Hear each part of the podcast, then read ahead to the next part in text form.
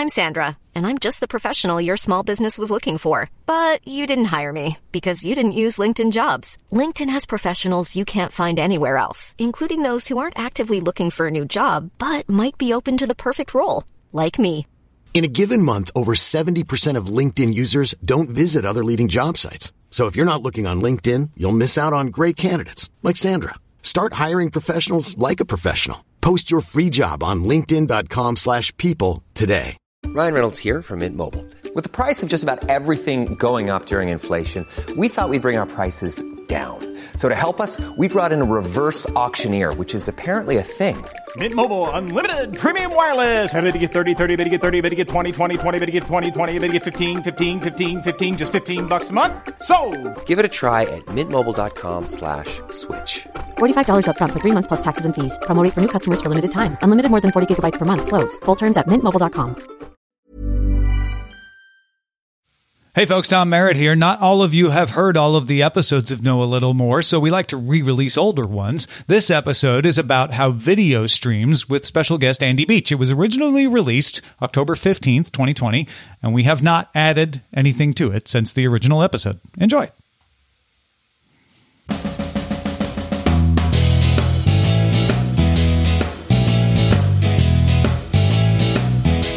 I clicked a video and it's not working. Is it my ISP? Why don't these video companies prepare for all of us wanting to watch this show? Are you confused? Don't be. Let's help you know a little more about video streaming. It's a different know a little more this time. I am joined by an expert, Andy Beach, author of Video Compression Handbook and video engineer and architect at Microsoft, is with me to help explain this. Andy, thank you so much. Hey, Tom, how are you doing? Thanks for having me on. So, Andy has been doing this for a long time, but he has kindly agreed to help explain it to people like us who haven't been doing it for a long time. And I think, Andy, the, what I want to start with is the idea of the file, the video file. I think a lot of us, I used to think this, think of a video file the way we think of an MP3 file, right? It's Sure. it's the video, right? And audio does have similar things to video, but when it comes to video, there's codecs and containers and different extensions. Help us navigate what all of this means and why it makes video a little more complicated. Sure, yeah, and and we haven't helped in the industry because we we often have the different parts of it have the same names, and so like there's an MP4 that is a video codec and a container and the other pieces. So we're not making it any easier on you to to know the difference, but at its basics. The MP4 uh, the is really that container. It's the thing that we're going to send you the video and the audio and the metadata inside of. It's the the package that we're putting it all in. I used to describe it some as like if this were painting, it's the canvas that we're putting all of it on. The codecs are a different part of it. They're the translation layer. It's the way that we tell a computer both to encode the content into a digital format. So take my actual camera feed and my audio and my video and turn it into a bunch of ones and zeros and then transmit it across the pipe. But then that same codec has to be able to unpack it. And so it's both the it's the way that we're going to pack the video down to deliver it over a network and then it's the way we're going to unpack it on the other side.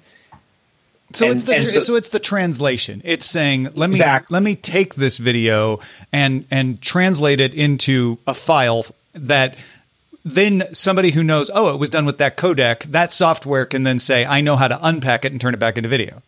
Yeah, and, and codec is literally actually it's just an acronym. It, it literally just stands for compression decompression algorithm. So that that it is it is just a, a sort of the of the longer version of that. But it it's the way that we're going to translate it. And the reason that we we have more than one is that there are lots of competing things when you when you have a codec. Sometimes you want to capture as high a quality version of something as possible. Well, that might take a lot more compute power. We might want something that captures everything but does it on a super low processor, like our phone or or a, a little GoPro camera or something else. So we end up with lots of different codecs that are tuned to do different kinds of capture and different kinds of things, and that's why you end up with sort of a, a blend and a mix of these. So that uh, reminds me of JPEG and GIF and you know exactly. different file formats, right? Like it's it's it's a di- you use a JPEG for a photo, you use a GIF for for a graphic. There's different codecs for different uses. Yep, exactly. And a lot of those standards in the still image world also map to to this moving image world that we have. There are standards bodies out there, like like the M- MPEG is actually a standards body. It's the the Motion Picture Engineering Group and they have a set of standards that say for for an MPEG codec, we want you to follow these guidelines in order to fit into it, and there'll be all of these different uh, criteria that you hit. A lot of people try to adapt to those standards, and that way you know that if you're following a standard, in theory, every computer or every video screen should be able to render your content back in some way. But occasionally you'll have people who create proprietary codecs for specific reasons, like I want to do stuff in a super low latency way, and therefore I need to tune it for a specific thing, and that might be outside of a standard. Or perhaps I just want to capture like uh, originally VR and uh, and augmented reality stuff. Those were sort of outside of the initial scope of of it, and and they had their own proprietary codecs that allowed them to to work. And now those areas are also being incorporated by the larger standards. And so I, would expect then, uh, what, you know, pretending that I know nothing about this, uh, that a, a, codec would be the extension. If I see an MPEG, that means it's an MPEG codec. Does it work that way? It it does sometimes, but most often it doesn't. So so we talked a lot about the codecs. I sort of skipped over that that container part. The the video and the audio is really only one piece of what we need to deliver to the end user in order for them to play back the video. So we needed a way to get all of that there. So we had to wrap all of it in something, and that wrapper is that container, and that's that extension, the thing that the MP4 or the MOV or the whatever. Those also sometimes there are standards, but most often it's the software company or the hardware company has some sort of preferred method that they they use for as the standard on their systems. So, you know, for years and years and years in the in the Microsoft world, it was Windows Media Video. So you'll see WMV was the file extension that was very common. Well, WMV is actually really only a sort of mildly different under the hood from an MP4 and and and all of those are very similar to what an MOV does. The the the QuickTime extension uh, was .mov, and everybody's probably very familiar if you're in the in the Apple world with that. And that was super common in there. And it doesn't just have all of those have more than just the audio and the video in it. They have information like the timing of the video so that you keep the audio and the video in sync. It's got things like closed captions. You can put other interactive things in them at times, like the ability to skip ahead and backwards to chapter tracks. So there's a lot of sort of ability that is inside of that container other than just transmitting audio and video. But ironically, by and large, we just use it to transmit the audio and the video to the end user to decode and then play back in some way. So, so the container contains extra things beyond just the translation of the video. The codec is the translation of the video. Why didn't they just come up with one thing? Like like with JPEG and GIF, why why put different codecs in different or put the same codec in multiple containers? Sure. Well, because the all of these things sort of uh, evolve at different speeds. So you you want the codec to be able to adapt and change more quickly than the container because the container probably doesn't need to ultimately change or adapt that often. Like we're not going to be adding a lot of new features and functionalities there, but our our bandwidth and our computer processing capabilities have changed dramatically in just the last I mean it, it's changed almost yearly at, at, some rates. But if I look back to when I started all of this, like 20 years ago, we were doing standard def work. We we've we've we were approximately eight to 10 times the picture quality, and probably 40 or 50 times the ability uh, bandwidth wise to send files and and uh, video signal to to end users. So all of that is is growing so rapidly that you need a way. It, it's a more flexible ecosystem if the if the two pieces are separate components that get put together because then you're not locking the the progression of one to the other. And and so I, if I'm I'm guessing here though, multiple different containers were created by multiple different companies and because those don't need to be updated, that led to a situation where we continue to have these extensions that may all have the same codec but look different on our machine. Yeah, ex- exactly. And and what what invariably happened is one one company would make one and then others would start adopting it, but they might have their own little tweak of it. You might have mm-hmm. one special thing you want your platform to do. In order to make that work, you have to alter the the extension just slightly to denote that it's a different version of it. In other words, it only works in your ecosystem and, and not in the rest. That that in part was why you saw uh, like MOV for years and years and years, they only played back on Apple products. Uh, and it was really not until the I would say even that when the iPhone became came around and got popular, that's when really it became obvious to the rest of the industry that they had to support MOV. Until that point, they had really only supported Apple video playback through MP4 or M4V extensions or, or other ways. So so they didn't have that full container support. And then iPhone takes off, Apple becomes a much more popular platform, and all of a sudden everything can play back an MOV file as well. So we have the containers and the codecs, and that helps us understand the videos we download or create or yep. edit.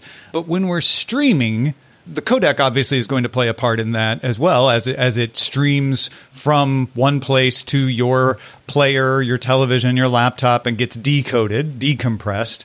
But during that process, we add another piece of complexity, which is buffering. Everybody is familiar, even even today. Still, it doesn't happen as often with the you know video buffering, where you get the little spinny circle or the hourglass or whatever, uh, and you're waiting for that video to catch up. Why does that happen? Yep. Yeah, that's a that's a great one. So it, it's important to know. So we've we've created the video and we have that that container and the codec. We're we're sort of doing that now we want to share it with others outside of the laptop or the phone or whatever we've created it on. So we have to transmit it to them. And there's not a single way to transmit. There there are multiple different ways. The inter- the internet is not one single transmission layer, even though it's often just HTTP. That's the most common. There's a lot of other ways of of delivering things, and they all have their own inherent things that they're good for. Uh, you know, there there are the ability to retry a connection multiple times, or the ability to saturate the bandwidth and send as much signal or as much information at one time. So when we transmit video, we're doing it in different ways depending on what we're doing. We're talking right now over Skype and we're transmitting video to each other, even though this is only an audio podcast.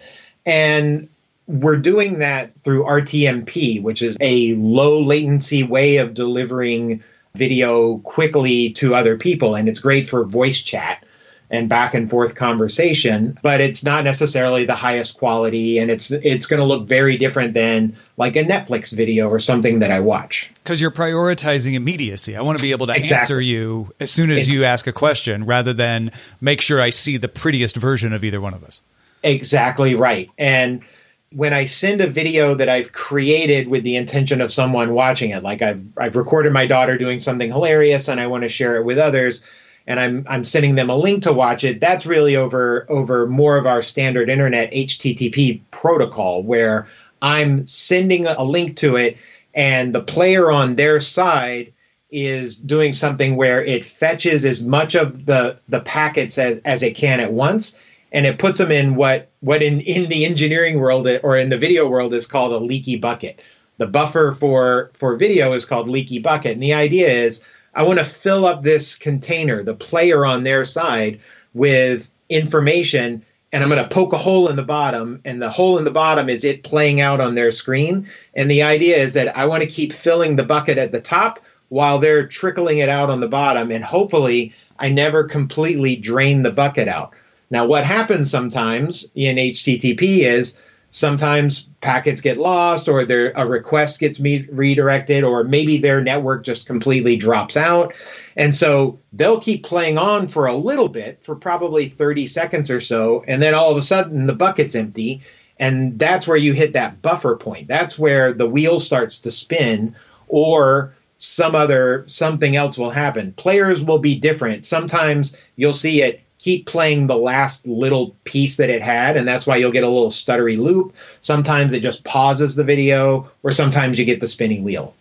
So, in, in essence, it's it's building each frame and trying to get it to us while building the next frame and the exactly. next frame. And I know that there's there's ways to say, well, you don't have to build the whole frame if something's not changing, and that's little tricks right. you can do to keep it going. But I, I, I think that's something people forget is this isn't like analog where it's you know playing off the tape to your your television. It's it's being built on the fly. Like every pixel has to be put together and then put up on your screen over and over again. Right. It's it's all about making sure that the video player on the end user side has enough information to build that picture, and that and the and the audio, and that's why sometimes you'll even see versions of it where like it gets uh, the the picture will get incredibly blocky or it, it'll stutter but the audio will keep playing and that's because the player maybe didn't have all the information but it had like 90% of it so it did the best that it could in order to present it. And then the hope is that the rest of the information with the other package shows up and then everything will sort of clear up and resolve. And is the reason audio drops out less than video that because audio has just got less data? Uh, audio right it's such a smaller amount of content that we even even when we're processing and encoding video we almost think of the audio as a free thing that we get along with it uh, because it, it is such a less taxing piece of the equation ultimately. What's fascinating and interesting is then then you'll you'll we we all realized i think when we were building these these solutions that the audio dropping out is actually more noticeable than the mm-hmm. video and so we've often tried to prioritize the video packets over or sorry the audio packets over the video because as long as the audio keeps playing uh, that is a good enough through line that if the video disappears a little bit our brains kind of forgive it and and all of those other things you see like you mentioned the blockiness or the stuttering or or just you know stepping down quality those are ways to try to sounds like those are ways to just try to keep the video going even when the the stream of the data isn't exactly there. Uh, if old data shows up too late, it just gets tossed away, right? Yeah, exactly. We're not gonna if if something shows up after it was supposed to be presented, uh, there that is part of that information that's inside the the video container. There's these timestamps, and so it knows pr- approximately where it's playing, and it's comparing the stamps of the audio against the video. And if it sees an old timestamp, it throws that frame away because it knows that it, it missed its opportunity to use it. And, and so the final complication is live, right? There, there are yep. lots of strategies with a Netflix video to say, well, we'll hold off playing it until we think we've a, we've got enough of it that even if there's a delay, you won't notice because the buffer is big enough. But with live, you you you have you have to deal with lag because you want to have that live stream appear relatively live, right? Yeah, that becomes that that has sort of been and this is why sports is always kind of that last great big holdout for for online video. We we're sort of everybody's eager to give up uh, cable at times, but then they'll get to baseball or football or basketball, and all of a sudden they don't want to be 30 seconds behind everybody else watching it because you don't want to. The worst case scenario is I hear the house next to me cheer, and like 15 seconds later, I see the big score. How how, how much has to be done, uh, uh, or will we ever get to a point where the lag will be short enough that anybody streaming video of a live event, whether it's sports or Oscars or whatever, will all hear it and see it closely to the same amount of time? I honestly, I'd say we're we're we're there. We're on top of it in many ways. Uh, there are ways you could absolutely do it right now and make it faster than than uh, TV transmission delivery because even that is going to have some inherent latency in in it for for uh, for what they do. Uh, but the the reality is that the the low latency ways we do it on the internet today have some proprietary pieces that aren't parts of the standards, which means that someone would have to go have a special player or mm-hmm. a special pipeline in order to do it, or it's just incredibly expensive to do it. Whereas if it's part of the standards and the way that we do it at, at, at scale, then a wider audience can get it and we can use more commodity hardware and software in order to achieve it. And so we're we're at a bit of that inflection point now. There there are ways for like uh, certain scenarios for uh, again for for live action interviews or, or, other things that that we're we're we're doing that now. I think the the quarantine times have taught us that we're we're we can we can do a lot of this back and forth that way. But there's specialized scenarios around sports and and then when you get into like gambling and those areas where you absolutely want as little lag and as little latency as possible.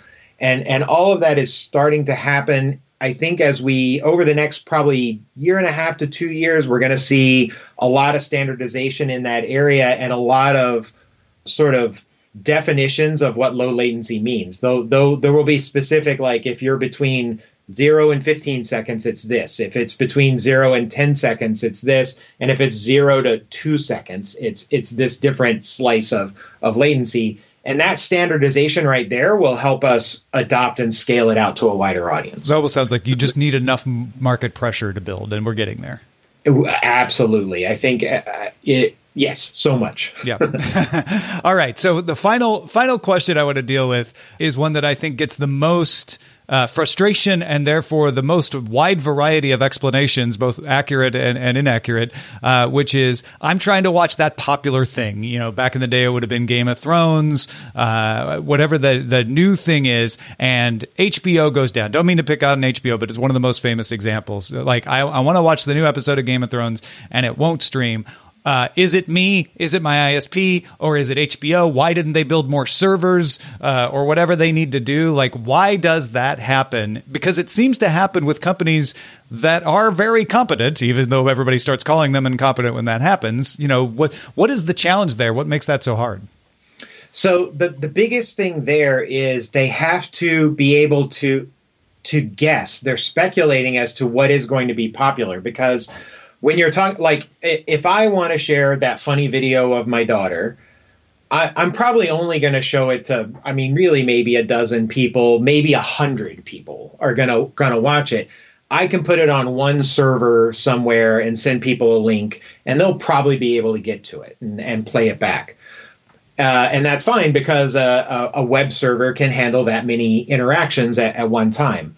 When you talk about Game of Thrones, you're talking about literally millions of people simultaneously trying to interact with the same piece of content. And the strategy and the way that you do that isn't a single server sitting out there in the world. You have to have what is called a CDN, a, a, content distribution network or a content delivery network.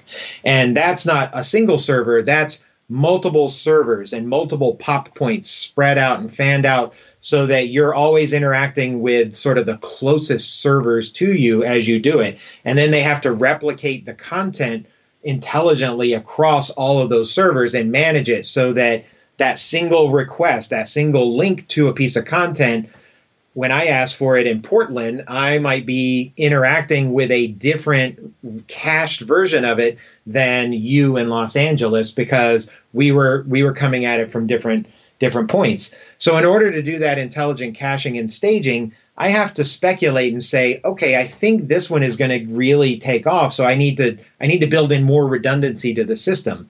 Whereas if I tried to do that with everything, I would blow my costs out and I would never be able to to do it. So if there's something that that I think is going to be less uh, less popular, I'll still stage it, but I won't stage it in many as in, in as many places. And then as the requests start coming in, the CDN has enough intelligence to start caching and replicating it at that point.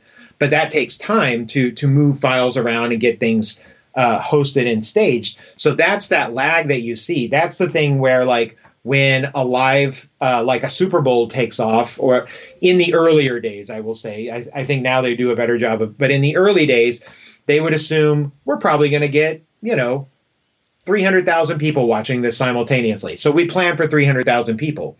Well, then if a million people suddenly try and do it, I've tripled my demand and I have to very quickly replicate out new services. And in the 30 minutes that it takes for those services to go deploy, there's a lot of angry people on Twitter yelling about how crappy the experience was. And that's the thing they live in fear of. So that's why you see with a Game of Thrones launch or other other big live events that are going on, they overstage and over uh, distribute uh, the caching and the robustness so that they hope to stay ahead of it. But that's a it's a sort of a guessing game and a balancing act of like how much do I commit versus uh, how much do I think people are really going to go watch and, and demand this? So if it's something like Umbrella Academy, uh, let's say, you know that, oh, okay, it makes sense that they wouldn't want to overbuild. They know it's going to be popular, but maybe not the most popular. So you don't want to waste money. Most people get that. But I, what I hear a lot is with Super Bowl, Game of Thrones, they're like, they should have known it was going to be popular. Why is it that they, they don't overbuild enough?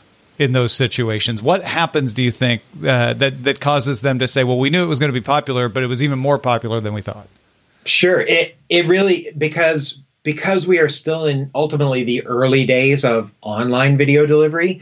It's a guessing game of, you know, how many people do I think are really going to go watch it, and and even then because it is those early days even if i'm doing everything right even if i've guessed it down to the to exactly how many people are going to connect, there could be a poor link or a bad something in a cache somewhere, and all of a sudden, maybe a quarter of the audience doesn't get the same experience that everybody else does, and that and that is just different than TV, where you know I sort of put a signal out and everybody kind of just picks up the same thing. So it's it's a different technology, and and we're learning more, and we're fixing things around it, but everybody's kind of watching us solve it as an industry in real time. Yeah, and and it seems like we've gone from the all everybody tried to watch Game of Thrones at the same time uh, to we were all watching the Super Bowl and some people were fine, but the people on you know a specific service like a Hulu right. or an AT and T TV now, something like that, they're the ones who had the problem. If everybody's getting the video from the same source, what is it that causes one service to have that problem and another service not to? Well, that and that becomes sort of the that was actually the earliest thing I think that kept people from from uh, distributing video this way is that you have to remember that cable companies are a closed ecosystem from the time they get the video all the way up until you watch it on your TV. They own the entire network the entire way that's the walled garden. And in fact, Netflix was called OTT solution, over the top, because you were going over the top of that walled garden and you were using public networks, unmanaged networks that they have nothing to do with to deliver the content. And that's the scariest thing to a cable provider. They the idea that you would transmit signal over something where you don't control the prioritization of of the delivery scares them. And so the fact that we've managed to do it is actually kind of amazing because it then democratized the ability to deliver content from from multiple sources. So, so in other words, instead of having that whole network, you're like, okay, we got the Super Bowl off the satellite. We now put it into our cables, and we know exactly what's happening. You're maybe still getting the Super Bowl off the satellite, but now you're putting it on your CDNs, and then crossing your fingers as it heads out onto the internet. Right. It's the difference of I mean, even in the the that closed environment, they have something that's analogous to a CDN that that sort of proliferates it out. But again, they kind of manage and own that whole space, so they get to prioritize stuff. Whereas when something hits the public internet, where all of this stuff lives, you don't have that same control of prioritization. I mean, you could be watching the Super Bowl, but then if some massive, uh, you know, let's say an earthquake happened and everybody started tweeting about the earthquake, you might get competing priorities for uh, for information that's being transmitted, and that could cause a degradation that that nobody really has a lot of control over in in an unmanaged network. And and and at that point, I, I, point you back to the previous episode on latency, where where you're talking about you know transit providers and all the things that that can can get in the way because that's not only can introduce latency, it can interrupt a signal and cause it to yeah, ab- yeah. absolutely. there, there's sort of two different mindsets here. Uh, there's there's sort of network engineering people, and then there's broadcast engineering. And when you introduce a, a cloud or a network engineer to all of these video concepts, they sort of say for the first time, "Is this really how we do this? Like, is this how I watch TV?" And they're like, "Yeah, this is it." Once you learn more about any particular topic in technology, I've always found that you start to have a greater appreciation that it works at all. Yeah.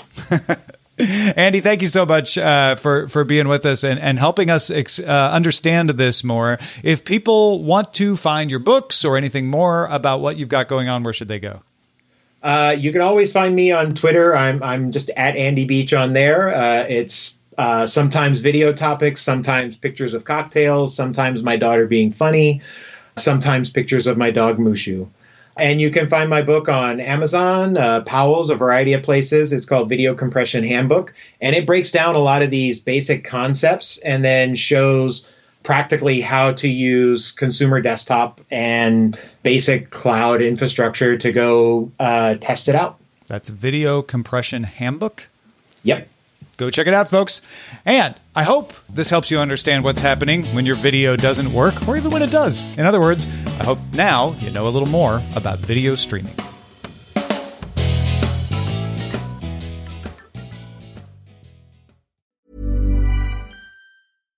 Hi, I'm Daniel, founder of Pretty Litter. Cats and cat owners deserve better than any old fashioned litter. That's why I teamed up with scientists and veterinarians to create Pretty Litter. Its innovative crystal formula has superior odor control and weighs up to 80% less than clay litter. Pretty Litter even monitors health by changing colors to help detect early signs of potential illness. It's the world's smartest kitty litter. Go to prettylitter.com and use code ACAST for 20% off your first order and a free cat toy. Terms and conditions apply. See site for details. This message comes from BOF sponsor eBay. You'll know real when you get it. It'll say eBay Authenticity Guarantee. And you'll feel it. Maybe it's a head turning handbag, a watch that says it all, jewelry that makes you look like the gem, or sneakers and streetwear so fresh every step feels fly. eBay gets it. So look for the blue check mark next to that thing you love and be confident that every inch, stitch, sole, and logo is checked by experts. With eBay Authenticity Guarantee, you can trust that feeling of real is always in reach. Ensure your next purchase is the real deal. Visit eBay.com for terms.